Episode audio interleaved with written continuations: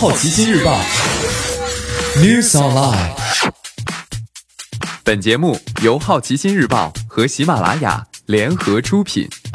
今天涉及到的关键词有：宫斗剧、吴磊、海王、猛禽小队、滴滴、春运、美团、特斯拉、饿了么、迈克尔·布隆伯格和英伟达。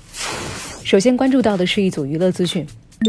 传卫视停播宫斗剧，在北京日报刊出评论文章批评宫斗剧的负面影响后，网上有消息称，全国卫视均马上停播《延禧攻略》《如懿传》等宫斗剧，临时换成综艺节目或时装剧。新剧诸如《盛唐攻略》《大明皇妃孙若微传》等更是播放无期。《如懿传》剧方向新浪表示，具体排播以电视台的安排为主，卫视方面则并未给出明确回复。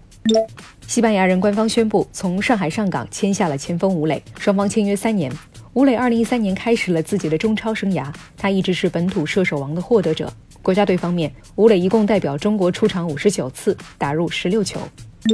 温子仁执导的超级英雄电影《海王》上周末全球票房累计突破十点九亿美元，超越克里斯托弗·诺兰的《黑暗骑士崛起》，登顶全球最卖座 DC 电影。海王去年十二月上映，至今北美本土票房净收三点一六亿美元，海外累计票房高达七点七四亿美元，单是中国市场就贡献了二点九亿美元。考虑到海王尚未在亚洲重仓日本上映，全球票房依然有上升空间。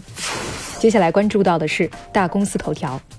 美国标普全球公司获准进入中国信用评级市场，这是首家以独资身份进入中国信用评级市场的外国评级机构。中国人民银行营业管理部二十八号发布公告，对美国标普全球公司在北京设立的全资子公司标普信用评级中国有限公司予以备案。同日，中国银行间市场交易商协会也公告接受标普信用评级中国有限公司进入银行间债券市场开展债券评级业务的注册。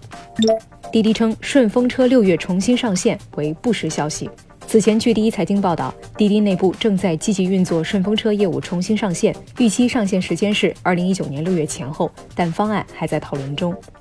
春运首周发送旅客超五亿，同比增长百分之零点八八。交通运输部发布数据显示，一月二十一号到二十七号，全国铁路、道路、水路、民航共累计发送旅客五点零四亿人次，同比增长百分之零点八八。其中，铁路发送旅客六千七百四十点二万人次，增长百分之十点九二；公路发送旅客四点一八亿人次，下降百分之零点七五；水路发送旅客五百六十三点八万人次，下降百分之四点九二。民航发送旅客一千二百二十三万人次，增长百分之十一点零八。今年你不能错过的其他新闻还包括：美团发布七条反腐败宣言；特斯拉工厂已获上海发改委备案；多家银行争相贷款；因商户销售第三方类医药器械，饿了么被监管警告；民生银行等九机构因违反支付结算规定被罚款一千一百零三万元。为了降低风险，沙特对冲了其特斯拉的大部分持股。现年七十六岁的迈克尔·布隆伯格宣布参加二零二零年美国总统竞选。英伟达下调第四季度收入为二十二亿美元，低于预期收入二十七亿美元。猛禽小队发布首个先行预告，很快见面。以上就是今天好奇心日报 News Online 的全部内容，也欢迎你把刚才的收获告诉周围的朋友。好奇心日报 App 高颜值新闻媒体，让好奇驱动你的世界。我是 Maddy，下次见。